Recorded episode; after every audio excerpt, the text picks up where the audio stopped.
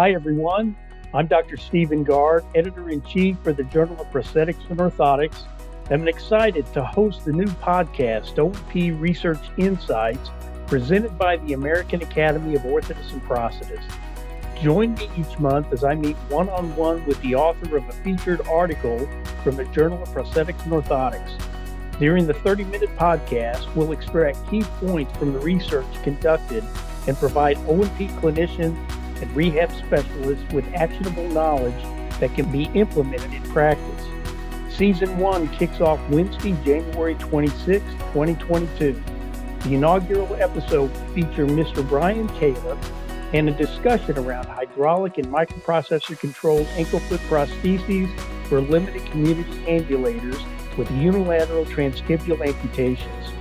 Subscribe today on Apple Podcasts, Google Podcasts, Spotify, or Podbean, or listen online from the Academy's website, oandp.org.